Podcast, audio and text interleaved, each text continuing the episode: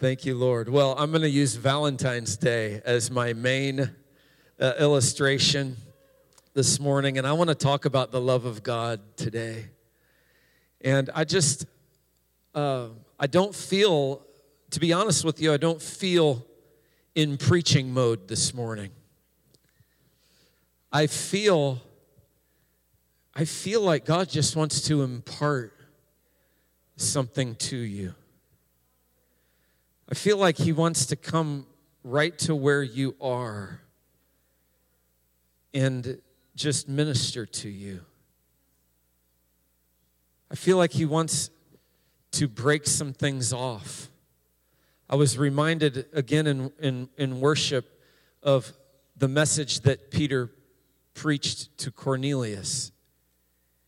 And while he was preaching, he the Bible says that he talked about how Jesus, in verse 38 of chapter 10 in Acts, how Jesus went about doing good and destroying the work of the devil. That's the mission of the people of God. And that's still what God does. He goes about doing good and destroying the kingdom of darkness. Now, you don't have to raise your hand to this question, but I'm going to just ask you. If, if you look at your life this past week, this past month, this past season, and you see in your life the work of the enemy, you see in your life the, the enemy having his way in some areas of your life. I want you to know that Jesus still tears down those barriers. Hallelujah. And if you'll yield to Him, He'll have His, God will have His way in your life, and the work of the enemy will be destroyed in Jesus' name. Thank you, Father. Now, a good question, if, if you answered yes to that, a good question uh, that you might need to follow up with is why is that? Because there might be some open doors in your life. There might be some things that you're doing that, that don't line up with God's word, right? And you need to repent of those things and get them out of your life. You need to close the door that the enemy has his hand reaching through. And you need to shut that door. And then we believe God to destroy the works of the enemy. Praise God. Okay, so let me get to First John chapter 4. In First John chapter 4, I just want to read one verse, and it's verse 18. And I might read verse 19 too. Verse 18 says this There is no fear in love. There is no fear in love, but perfect love casts out fear. Because fear involves torment. He who fears has not been made perfect in love.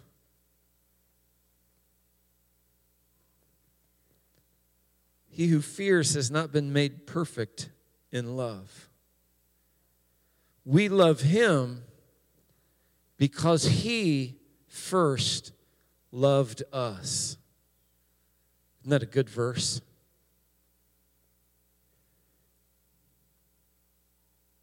no fear in love.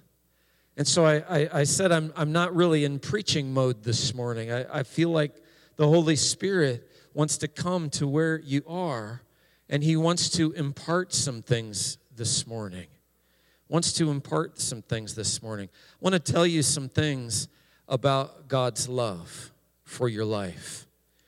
First of all, uh, God is your biggest champion. Did you know that? God is your biggest cheerleader. He is rooting for you. He is in your corner. Romans 8 says, If God is for us, who is it that can be against us? God is your biggest cheerleader. He is your champion. He is rooting for you. Amen. Turn to your neighbor and say, God is rooting for you.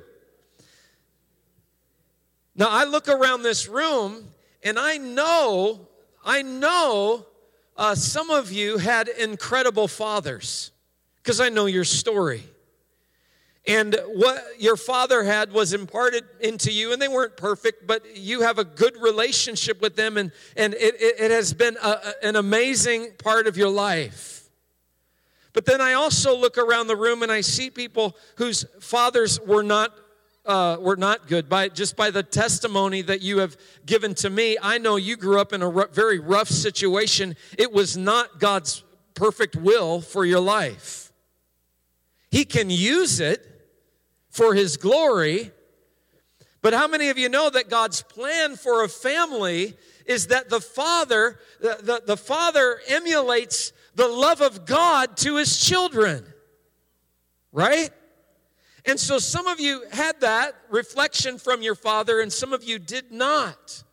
But I want you to know that all of you, every single one of you in this room, hallelujah, have a father that is that that that is good and has a father that loves you with an everlasting love, with a covenant that will never be broken in Jesus name. And so I want to welcome you this morning, regardless of, of, of what your family situation has been. I want to welcome you to the love of the Father this morning. Hallelujah. He loves you with an everlasting love, with a love that is unbreakable. Praise God. And there's some things about that love. And, and, and some things about that love is this it is unconditional.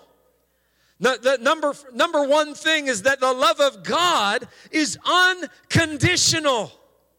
And it means this it does not matter what I've done, God loves me. And the lesson that hopefully you learned as a child when you, you learned that song from, from a, a, a grandmother or a Sunday school teacher, you learned that song, Yes, Jesus loves me. Yes, Jesus loves me. Yes, Jesus loves me. The Bible tells me so. Can I tell you that there's no greater love? You know, my hero in the Super Bowl, my hero in the Super Bowl is going to be that guy that when the field goal is kicked, lifts up the John 3:16 sign I love that guy. And that guy is almost always there every Super Bowl. John 3:16 for God so what? Loved the world that whosoever believe in him shall not perish but have everlasting life. I want to tell you that the love of God is chasing after you. He loves you. He will never quit loving you. He will love you to the ends of the earth. He loves you. He loves you. He loves you. It does not matter how you have failed. God loves you. There is nothing that you can do to, to keep him from, to, to get him to quit loving you. It's not going to happen. He loves you. And that does not mean that you're surrendered to him. That does not mean that you're a believer. That does not mean that you're doing well or doing right or living right. You can be outside of His grace. You can be outside of His blessing.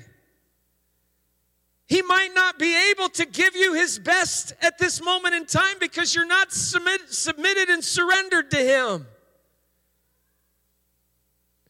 But it has no impact on His love for you. He loves you. He loves you. He loves you. He loves you. And He is never going to stop It is unconditional. Are there things about God that are conditional? Very much so. There are many in the Bible ifs. If you do, then I will. Right? There are many conditions, but His love is not one of them. And I thank God for that. You can't earn your way into the love of God. You can't impress your way into the love of God. You cannot, uh, you cannot do anything that causes God to love you more. And if you don't, if you leave this place and have not heard another word, know this God's love is for you. His love is for you. Isn't that a good thing to be reminded of when you come to the house of God with His people that He loves you? He loves you. He loves you. You men of God, don't be afraid to open up your heart to His love. We don't have to be John Wayne Christians, right? We don't have to have a hardened, calloused heart before the Lord because we're men. Open up your heart to the love of God. Let Him in. The second thing about the love of God is that the love of God will not let you stay the same. The love of God will move you into purpose for your life. God has a purpose for you. God has a purpose for you. And can I tell you something? God's purpose for your life doesn't happen by default. Some people believe that, well, God's will just happens everywhere. It does not. It does not. God's will in your life doesn't happen by default. You have to pursue it. You have to run after it. And in your relationship with Him, you have to follow after Him. The rich young ruler could have had God's will happen in his life, but what did he do? He loved his money more than Jesus. And God's will for that man's life at that time, anyway, we don't know the rest of his story, but we know at that time, anyway, he did not surrender to the will of God for his life because he loved his riches. And he chose his riches over all that God had for him. And I thought, what an adventure that that man was lining up to receive. Following Jesus, laying it all, laying everything that he knew down, giving all of his money to the poor, coming and following Jesus. And he sacrificed that adventure for the love of money. And I'm telling you, he missed God's will for his life, at least for that moment in his life. God does not want you to stay where you are. It is not God's will for these uh, we got a couple babies over here on this side of the church this morning. Don't you love the little ones in the church? Uh, they've got they've got uh, more in, in kids church this morning than than we've had. And and i love the little ones in church. Praise god. And uh, when they're small you just oh we got one over here on this side too. We got them everywhere And when they're small, you just love to look in their eyes and cuddle. And and uh, you know uh, when they when they start cooing at you and and you just your heart gets all gushy right? And you just go oh. And in that moment you're like I never want you to ever grow up. I want you to stay like you are. But how many of you know that is not God's plan? Nor would it be good, nor would it be healthy. God does not want you to stay where you are. The love of God calls you into what He has for you, into His purposes. He grows you, He develops you, He increases in your life, right? He wants your roots to grow down deeper. He wants your branches to grow up higher. He wants your frame to get stronger. He does not want you to stay like you are. And if you are stagnated, God is calling you to a deeper place in Him. Amen? He is calling you to a place of growth, and it's His love that does that. When you get to a place where, you know, your, your feet are just, they're not moving anymore, you, you haven't moved forward in a long time.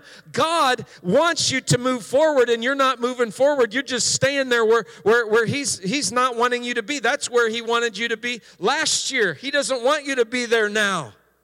And so, you know what He does to, to get you to, to, to quit, uh, to quit being disobedient or to quit being stagnant, he brings discipline into your life. And you can read about it in Hebrews chapter 4.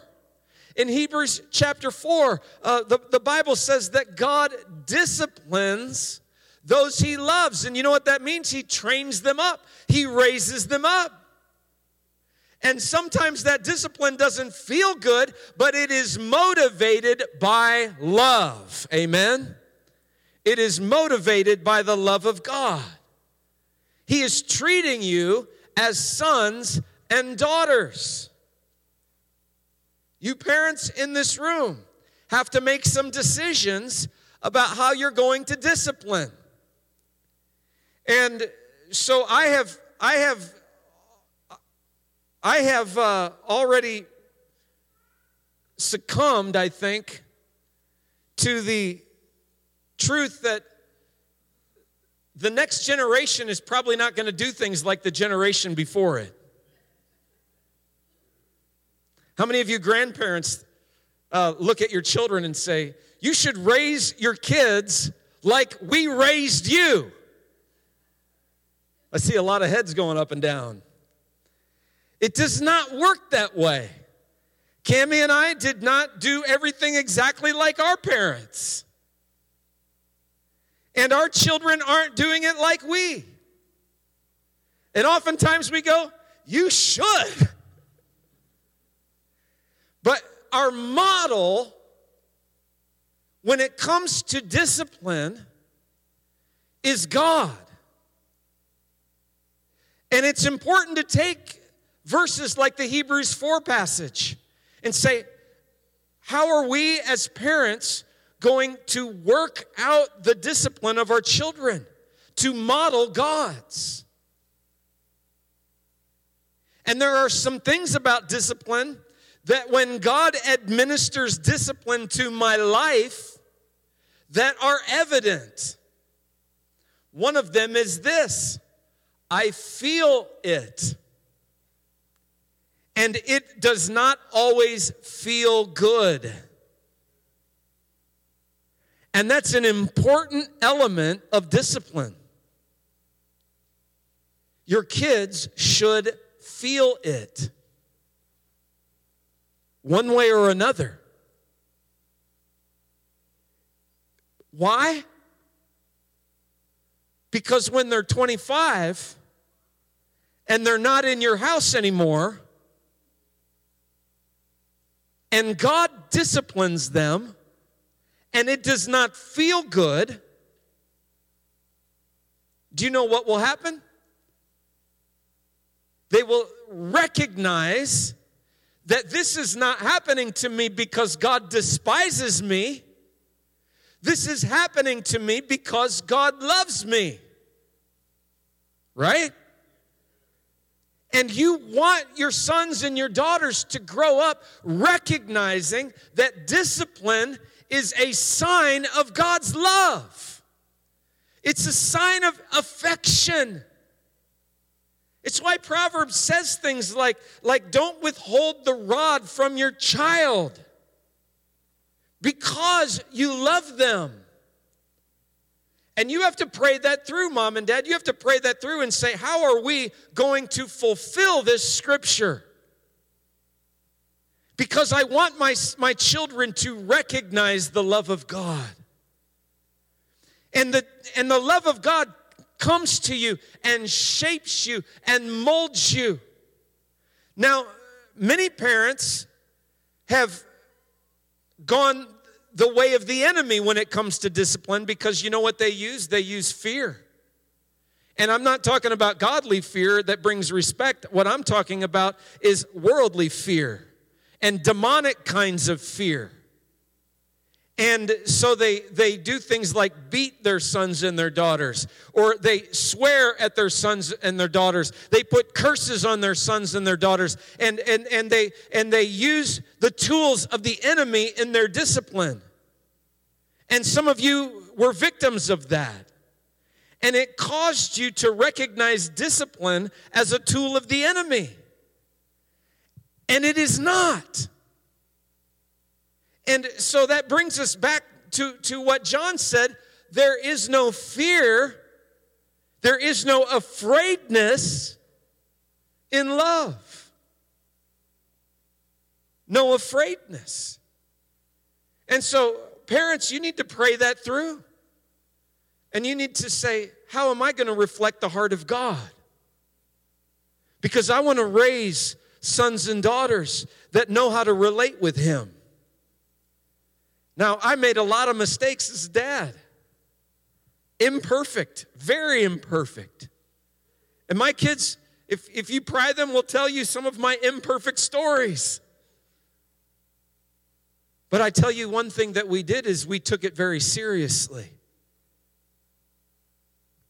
And important, this aspect of shaping and molding and drawing parameters and discipline. And it's because of love. It's because of love. It's because of purpose. God has a purpose for your children. And you want them to be able to respond. Amen? I feel the Lord right now. It's love. You might be in a moment of discipline right now, you know, shaping restriction. Can I tell you in that moment to look up in your Father's eyes and say, Lord, thank you for loving me? Because if God never disciplined you, you know what that makes you? Illegitimate. Illegitimate. But you are not illegitimate. You are a son, you are a daughter in the house of the king. And he's given you, he's entrusted you with very serious business. He's given you the keys of the kingdom. He's given you authority to see people set free. Read Isaiah 61 and see what he's given you authority to do. He's given you authority to bring comfort to those that are mourning. He's given you authority to set free those that are in captivity in Jesus' name. He's given you authority to preach good news to the poor. He's given you all of these tools. He's blessed you with the gifts of the Spirit. He's entrusted you with so much daughter, son, he's entrusted you with that in his kingdom. And so when he sees you going the wrong way and he brings discipline to you, it is not because he wants to make you feel bad. It's because he wants to launch you into your purpose. Hallelujah. He wants you to be effective in the calling that he has on your life.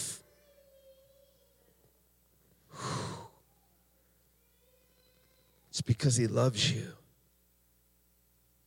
He loves you. He loves you.